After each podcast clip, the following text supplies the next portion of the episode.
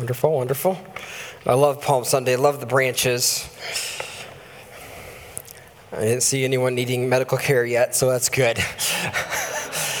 we do have an emergency kit back there, so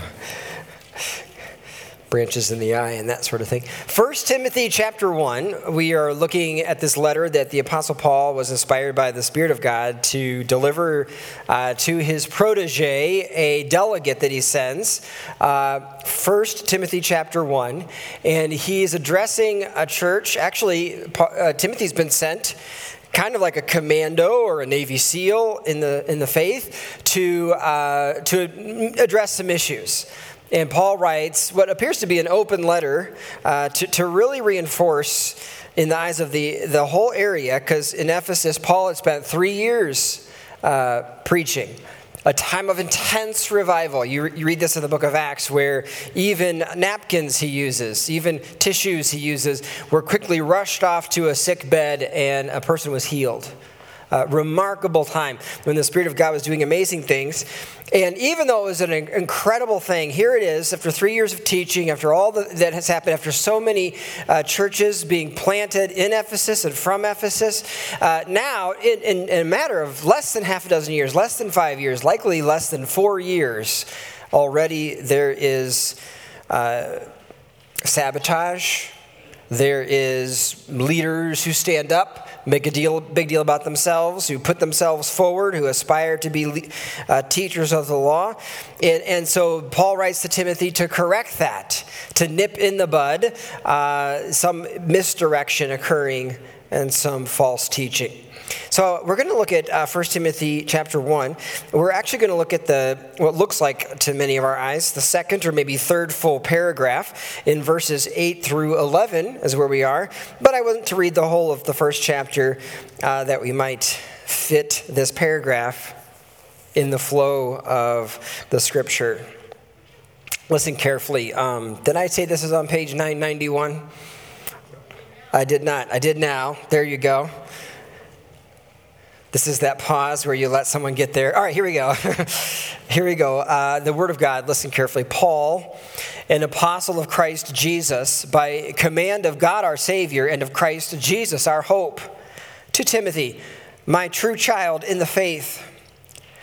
Grace and mercy and peace from God the Father and Christ Jesus our Lord as I urged you when I was going to Macedonia, remain in Ephesus so that you may charge certain persons not to teach any different doctrine, nor to devote themselves to myths and endless genealogies, which promote speculations rather than the stewardship from God that is by faith. The aim of our charge is love that issues from a pure heart and a good conscience and a sincere faith. Certain persons, by swerving from these, have wandered away into vain discussion, desiring to be teachers of the law without understanding either what they're saying or the things about which they make confident assertions. Now, we know that the law is good if one uses it lawfully, understanding this, that the law is not laid down for the just, but for the lawless and disobedient, for the ungodly and sinners, for the unholy and profane, for those who strike their fathers and mothers, for murderers, the sexually immoral, men who practice homosexuality, enslavers, liars, perjurers, and whatever else is contrary to sound doctrine, in accordance with the gospel of the glory of the blessed God with which I have been entrusted. I thank him who's given me strength, Christ Jesus our Lord, because he judged me faithful, appointing me to his service. Though formerly I was a blasphemer, persecutor, and insolent opponent, but I received mercy because I had acted ignorantly in unbelief, and the grace of our Lord overflowed for me with the faith and love that are in Christ Jesus. The saying is trustworthy and deserving of full acceptance that Christ Jesus came into the world to save sinners, of whom I am the foremost. But I received mercy for this reason that in me, as the foremost, Jesus Christ might display his perfect patience as an example to those who were to believe in him for eternal life. To the King of the ages, immortal, invisible, the only God, be honor and glory forever and ever. Amen. This charge I entrust to you, Timothy, my child, in, in accordance with the prophecies previously made about you, that by them you may wage the good warfare, holding faith and a good conscience. By rejecting this, some have made shipwreck of their faith, among whom are Hymenaeus and Alexander, whom I have handed over to Satan that they may learn not to blaspheme. The word of the Lord. We're looking at 1 Timothy chapter 1 verse 8 to 11. The issue that is happening here in the early church and the, the, the, the you, I don't know if baby church is the right word when you think about sitting under the, the leadership and teaching of the apostle Paul himself for three years. I mean, they, they should have been well grounded, right? Uh, they were, and yet the devil uh, doesn't like a church that's strong that has a good foundation in Christ. And by one means or another, like a, a hydra, like, like a multi headed uh, serpent, is trying to gobble down and nibble away at the, at the church of Christ uh, to undermine what's going on here. I want you to see in verses, I think, let's say verse 7. Uh, would you bring that up for me, uh, Mr computer guy, there's the verse, verse 7 through 9. There are four different terms, four different terms that have the word law in it. Uh, so clearly, part of what's going on here is something related to the law. Uh, one of the first things, Paul doesn't give, give a lot of like what I'd call uh, flowery language at the beginning. He doesn't give a lot of teaching to Timothy. Timothy's been with him, he's been mentored, he knows the truth. But he immediately, the urgency of the situation of the church at the time is such that he, he launches right into warning Timothy, urging him uh, to, to, to have certain persons shut their mouths, is what he's basically doing. And he says this in verse 7 about these situation. There are those who are desiring to be teachers of the law, law teachers. That's the first term with the word law in it but they don't understand things or are confident, but they shouldn't be. Verse 8 We know that the law is good. The law is good, he says, if one uses it lawfully. There you go. There's a second, the law. The third is the lawfully, the adverb, using the law lawfully. Understanding this, that the law is not laid down for the just, but for the lawless, the anti law, the against the law, the anything else but the law of God uh, crew. Now, it's really quite interesting. So, this is what's going on. There's something about the law.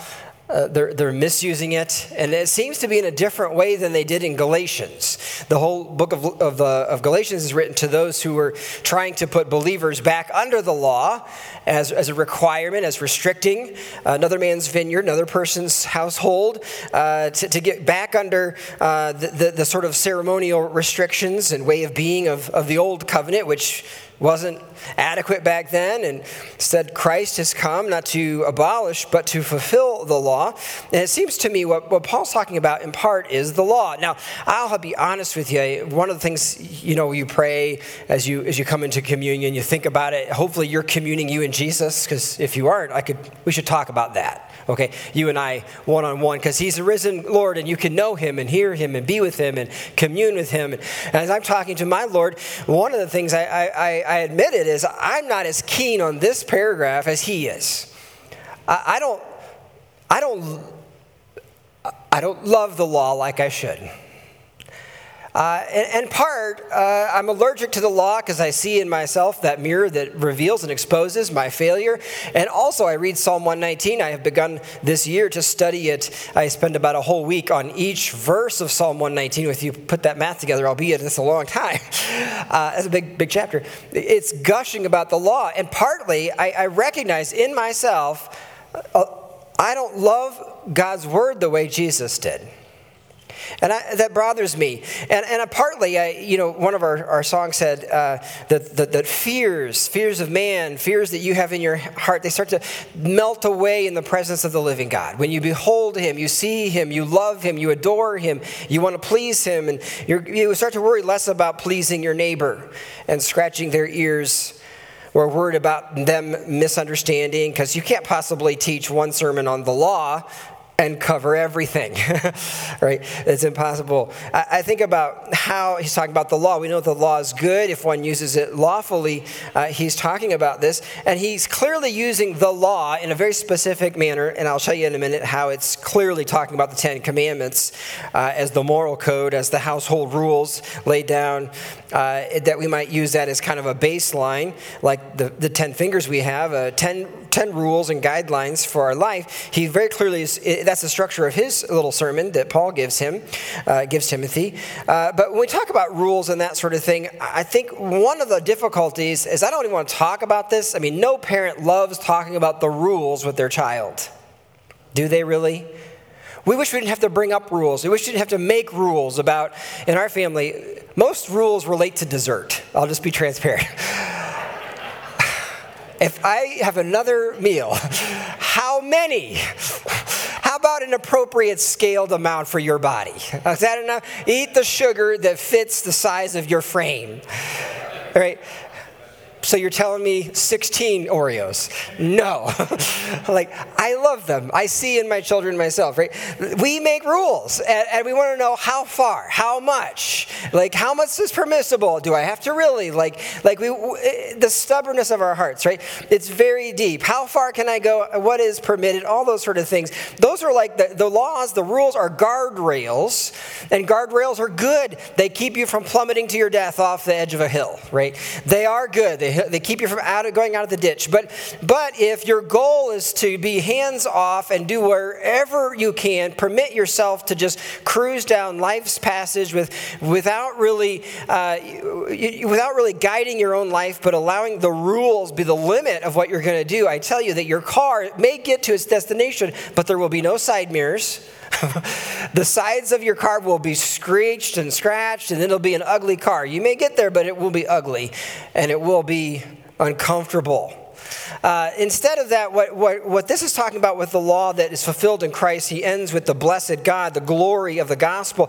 It's saying that instead of letting the guard rules, the law dictate and limit you, come to be glad to be on the road, the narrow road, take a hold of the steering wheel of your life, and follow where the GPS of the Holy Spirit, God Himself through Christ, tells you to go right? Because if you you move from being like where where can i go? What's permissible? How far? To suddenly like i want to be in the narrow way. I want to be in the center of your will. I want to get there to the celestial city in one piece the law of God can be used in various ways, and it is in a variety of ways. It is an expression of God's love for us and is designed for the human condition and also community. And uh, there's these 10 rules, one for each finger, uh, and that's just the way it is. It's something so straightforward, you would think that it would be very easy to do, but clearly in the time of Paul in Ephesus that Timothy is, is meant to, uh, to address, they're doing it unlawfully. They're doing it wrong. They're doing it incorrectly in their households and in the churches. How could they so quickly go astray? What's going on? Looking at that, they are using it unlawfully. They're not using it lawfully. That word in there in verse uh, 8 is the law is good if one uses it lawfully. Lawfully, there's talking about using it in the right way. Later on, I think it's in 2 Timothy.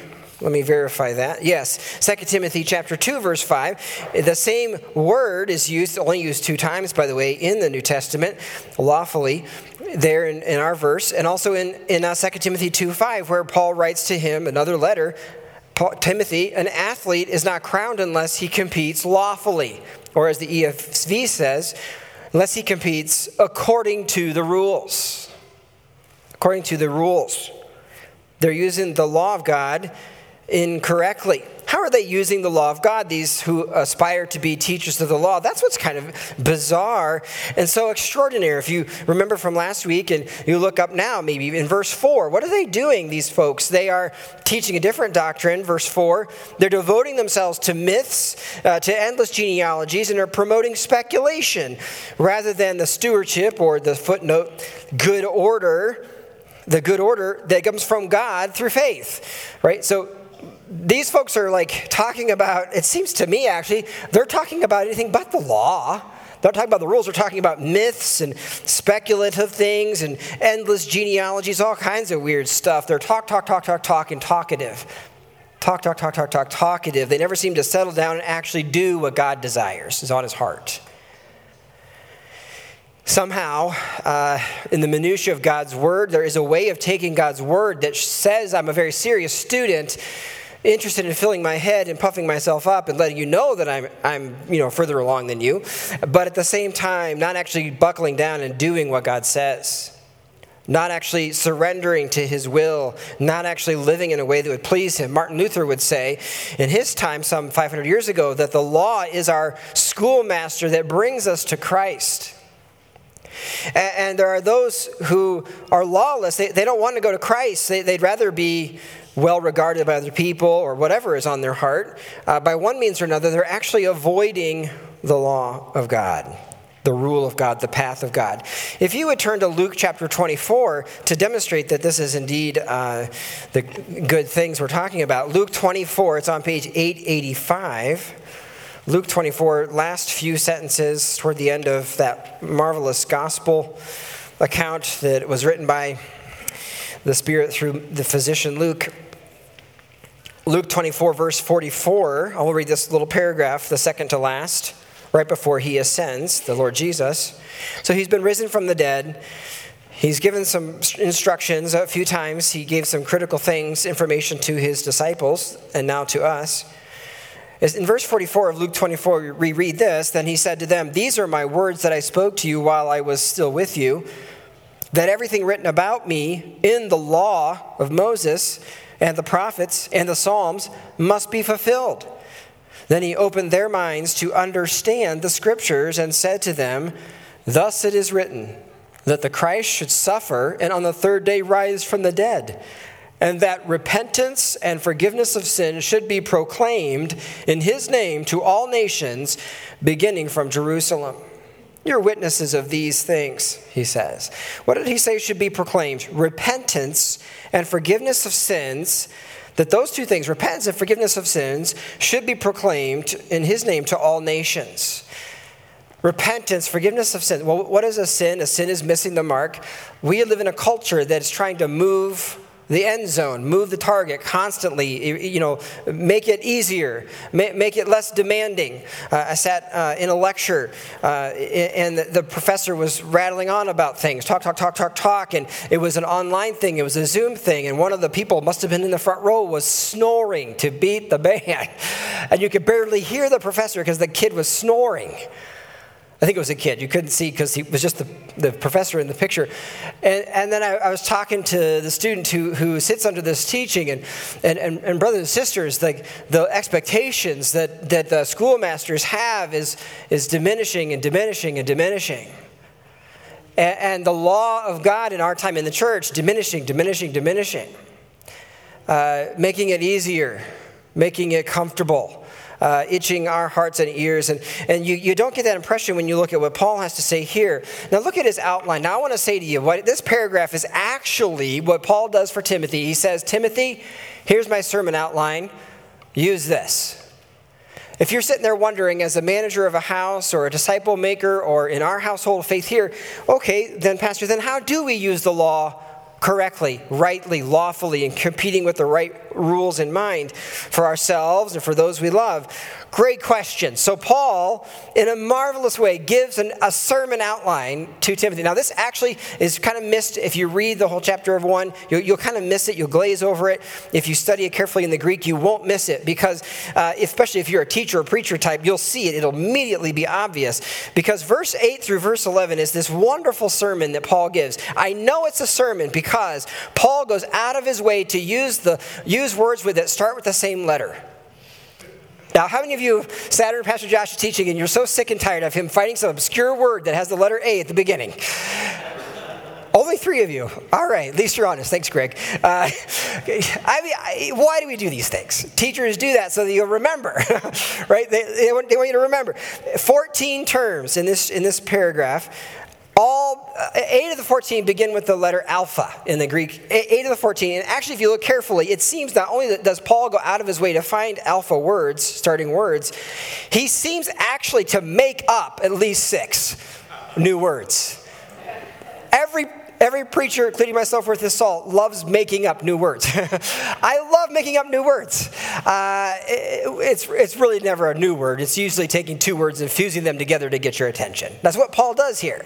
He does that. It's clearly a sermon, and the alliteration device he uses, a teaching outline. Uh, it's it's wonderful to get his, his point across. And in case we should miss it, he then maps it onto God's outline of the law given by Moses audibly before hundreds of thousands, maybe millions, if you do the numbers, maybe millions of people heard the law proclaimed at Mount Sinai. It's partly why I believe the Old Testament to be credible. You can't fake in the front of hundreds of thousands of people the voice of the living God audibly declaring in trumpets, smoke, shaking going on. It was intense, the kind of thing you don't forget. What did God say? What were his key sentences that he spoke in the hearing of Moses and Joshua and Caleb and all those ancient Israelites? He was laying out, he was, he was saving his people from another person's house. He was rescuing them from Pharaoh's house in order to establish their own house, Israel, based on his word and his will. And he designs his house with 10 fingers and 10 rules, 10 commandments. And this paragraph actually uh, overlaps or, or lines up with these Ten Commandments. If you would bring that, that outline uh, up, Mr. Thank you, sir. Thank you. Uh, appreciate that. This is, Elijah, thank you for doing that. This is, this is our text on the right hand side, 1 Timothy 1 9 to 11. And then on the left is our, our Ten Commandment passage in Deuteronomy 5 or Exodus 20. And I just want to point your attention to this very briefly. You might want to take out your camera if you have one with you a smartphone. Um, take a picture uh, if you care about this or not. And uh, here, here's where it is. Every one of these things lines up with one of the Ten Commandments, apart from uh, Paul not making a reference to the Sabbath commandment, the fourth commandment. Otherwise, they're all lining, uh, lining up. I'm just going to quickly uh, look at the outline and give you some insight into these specific weird words. And Paul uses very unusual words, and mo- half of them are only used one time in the entire New Testament in this paragraph. Another indication that he's using an outline, right? So, so he says, uh, the first commandment, you shall have no other gods before me it correlates to where he says that this law is not for the just, not for those who, who have in their heart the law and the desire to please God and are on the straight and narrow. It's a guard rail for the lawless, he says, for the ungodly, for the sinners and disobedient, he writes. The ungodly, that word means not worshiper, the not worship. The sinner is the person who misses the mark. So you have, on the one hand, the person who's inwardly irreverent and outwardly disobedient. They are inward and outwardly defying the living God. Then you have, though you shall not make for yourself a carved image. And he's talking about lawlessness and disobedience. So, lawless, I said, is not law. It's someone who either follows no law or someone who fights against the law. He has those who are disobedient. That means insubordinate. It's the attitude of the little girl whose dad says, Honey, sit down. Stop standing on your chair. And she, after being belabored, finally sits down. And then she says to her daddy, I'm sitting down, but not in my heart. Daddy. That is the, the sense of disobedience or insubordination of those who defy God's laws here. The unholy word means anti holy, so to speak. The profane, the, the, the, the, the, using of the name of the Lord God in unholy or profane ways, that is pointless or common or irreverent ways. And then in the second part of the table, the, after the, the Sabbath day, the day of, uh, uh of devotion to the Lord, of worshiping Him in corporate praise and, and resting in Him in Christ, he then goes on. Uh, in, in the fifth through the tenth, he lays out, and, and it seems that Paul deliberately is picking gross terms to get the attention of the people uh, in the church of his time. Really quite gross terms. And, and, and it's, it's, a, it's a bit of a commentary on our time that about the only one that seems gross to us anymore is enslaver. The rest seem okay or like, eh, you know, debatable. No, these are these are actually were meant to be disgusting. Uh, if you were had a healthy conscience, you would find these revolting. He says, uh, "Honor your father and mother." The fifth commandment for those who are father strikers. He invents a word there. Mother strikers invents a word there, uh, and it's the word of father or mother added to the verb to hit, to crush, to destroy, to hit, to crush, to destroy. Your father, your mother, their legacy, their their guidance. Uh, he says, murderers. You shall not murder, says the commandments. And that word, he makes a word, man killer. The man killer, the ones who would kill other people. Uh, and, and, we're to stand for life, if you didn't know that, right? God is, is a defender of life not a taker of life. Verse uh, 10 and 11, not a murderer. 10 and 11, he, he says, uh, he talks about using our bodies and the persons or bodies of others uh, in the bedroom, we might say. And, and, and, what remains unlawful in our day, it seems like less and less it remains un, unlawful. And these, these guardrails were put up for the good of humanity, for the good of the family and society. And when we unravel, Romans 1 warns us that actually, if you're, you're worried about the wrath of God, I tell you what Romans 1 says if, if these sorts of realities and practices are, are upon you, God's wrath has already arrived. He's given you over. Verse, uh, or number eight, number eight, the, the eighth commandment, you shall not steal. Again, man stealers, kidnappers, maybe yours says. Uh, someone who takes another person and uses that person for his own uh, affairs, either for profit or pleasure. The ninth one, you shall not bear false witness against your neighbor. He mentions liars or perjurers. He's talking about people who swear falsely, who deceive with their words and, and are sneaky with what they say. And I suppose at the end he covers anything else that might not have been cover, covered, including coveting and whatever else is contrary to sound doctrine, to healthy doctrine, he writes. A.W. Pink said this, and this fits well with where Paul's sermon ends, because he says all these things. And then in verse 11, he writes, uh, Paul writes, in accordance with the gospel of the glory of the blessed God with which I have been entrusted. Remember, in the next chapter, he says, I was a blasphemer I was a man killer. I was opposed to God. I was defiant and insubordinate to the living God. And God grabbed me, not by the ear, but by the blindness of my eyes, and opened my eyes to see that Jesus is the Messiah that he has been sent of the only uh, sacrifice, the credit, the only thing that will make me just. And therefore, I will order my life according to his affairs, of his affairs, his guidelines, uh, his guidance. And, and A.W. Pink mentions this. He talks about this. He says, Grace is not lawlessness. Grace only makes us the more indebted to God. Our obligations are increased, not canceled thereby. Grace reigns through righteousness, not at the expense of it. Grace reigns through righteousness, not at the expense of it. I'm going to finish this sermon in a rather unique way, in part because of the Palm Branch Day, and that's a day when kids are supposed to remember, right? You, we do this for kids. And so I'm going to invite uh, someone I love dearly, um, I actually love her more than you because she's married to me, uh, uh, yeah, my wife, and uh, Allie. She's going to read uh, a bit from a book that, that she has been sharing with the kids. A couple people have this, I know. It's uh, The Little Pilgrim's Progress. Is written by Helen, well, rewritten or paraphrased uh, by Helen Taylor, and there's beautiful pictures by Joe Sutphin, I guess.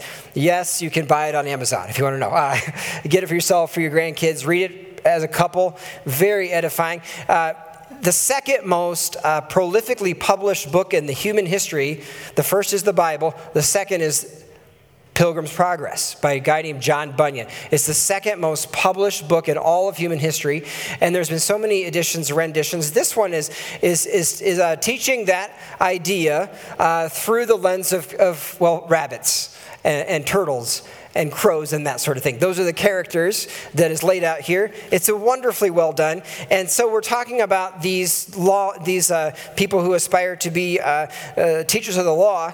And there's a fantastic uh, description of them here, the talk, talk, talkers in the crow. And so Mr. Talkative is going to take the stage. Where are you at? Oh, come on over here. And this is a picture now is going to be shown up uh, on the page that, that uh, is for this chapter listen to it as someone who's just listened to 1 Timothy chapter 1. This is Christian and faithful walking on the way. The boys went on, talking happily together until they came to a part of the plain in which the way of the king was wider than usual. Faithful happened to turn his head, and he saw that another boy was walking on the opposite side of the road. He was a fine looking young crow, and Faithful thought that he might be a pleasant companion. So he said, Are you going to the celestial city? The young crow answered, Yes. Then let us walk together, said Faithful. We are all traveling the same way. I shall like that very much, replied the crow, and he fluttered over the road and began to talk with Faithful. He had a great deal to say about the king and his servants and his laws, and little Faithful felt quite pleased to think of having a new friend who was so good and clever. Presently, he waited for Christian, who was walking a little way behind them, and whispered, Is he not a nice boy?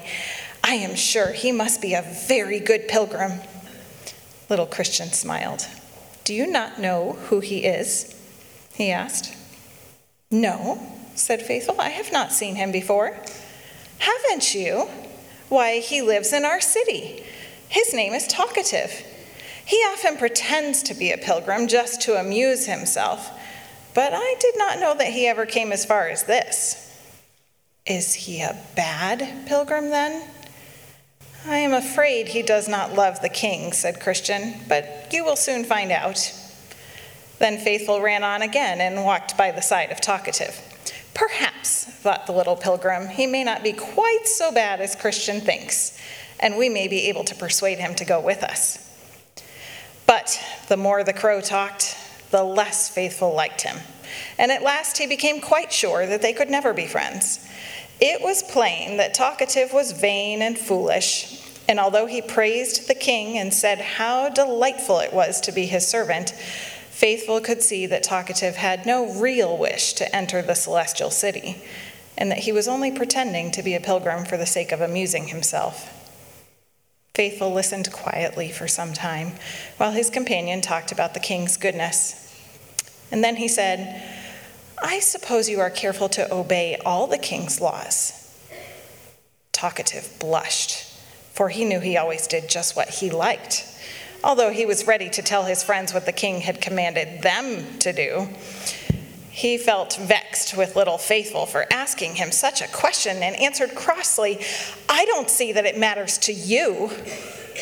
I think it does matter, replied Faithful. If you talk so much about loving the king, you ought to serve him very well indeed. How do you know that I don't serve him? returned Talkative. I am not sure, said Faithful, but I'm afraid you don't. I wonder what a little fellow like you has to do with correcting me, cried Talkative in an angry tone. I am much older than you are. I didn't mean to correct you at all, but I was not sure if you were a real pilgrim. A real pilgrim? Of course I am, but I know exactly how it is. Christian told you a lot of stories about me when you ran back to speak to him, and I suppose you believe them all. Faithful did not know what to say, for he could see that Talkative was very angry indeed, so he walked on quietly without speaking. I don't care at all, said Talkative presently. If you choose to believe bad things about me, it's your fault, not mine. But I think you are a rude, disagreeable little groundhog, and I don't wish to talk to you anymore. You can just walk by yourself and leave me to do as I like. He seemed so angry that Faithful made no answer. He let Talkative go on his way alone and waited for Christian, who soon came up to him. Never mind, said Christian when he heard what had happened. I am glad he has not stayed with us, for I don't think he would have done us any good. Thank you. It's sober to realize how easy it is to get off the path, isn't it? Talk, talk, talk, talk, talk. Yeah, thanks for reading that, Ellie. Um, it's sort of bizarre. In fact, as I studied this passage, I'll end with this. It's interesting that the very people who aspired to be teachers of the law and to teach the law and proclaim it, the effect of their so called teaching was to create breaking of the law. There are two ditches. One is one of legalism, of enforcing the law on yourself and others, or at least talking about it. And one is to reject the law, to permit anything that we want to redefine and change the law. Neither one leads to loving the Lord and yielding to his path and to his way. Do you see? And both create and encourage law breaking. There's a chapter in Romans 7 where it says that the law aroused a desire for me to break it. Aroused a desire for me to break it. Be careful. If you love Jesus, that's enough. Following him, you will obey him. And all 10 ways and more that matter to him. Father in heaven, we live in, in tortuous times. Around us are many buildings with crosses on them that, that advertise a redefinition of your law. Around us are many uh, households who try to, who I guess trust in the laws for the sake of their kids to keep them on the straight and narrow, but all the while not actually doing business with Jesus. Oh, that we might know you. Oh, that we might live for your glory. Oh, that as we began the service with our, our boisterous ways because we are delighted that you are the King of Kings, may that be evident in each of our lives, in each of our households, because we are people of the King who are citizens who will do whatever you bid. And not like a crow, talk, talk, talking to avoid doing what we know we already should do. Forgive us our sins, which are many. And though we have looked at the difficulty of sin and maybe the cross today, we know to get to Easter, we have to go through the cross. And so we do that. And I ask that you would forgive us our sins. And to those who are out of the path and doing things wrongly and are stricken in conscience today, May they leave with the good news that Jesus Christ forgives sinners. And may we have the privilege of seeing life come into many households through Christ. Thank you for listening. In Christ's name, amen.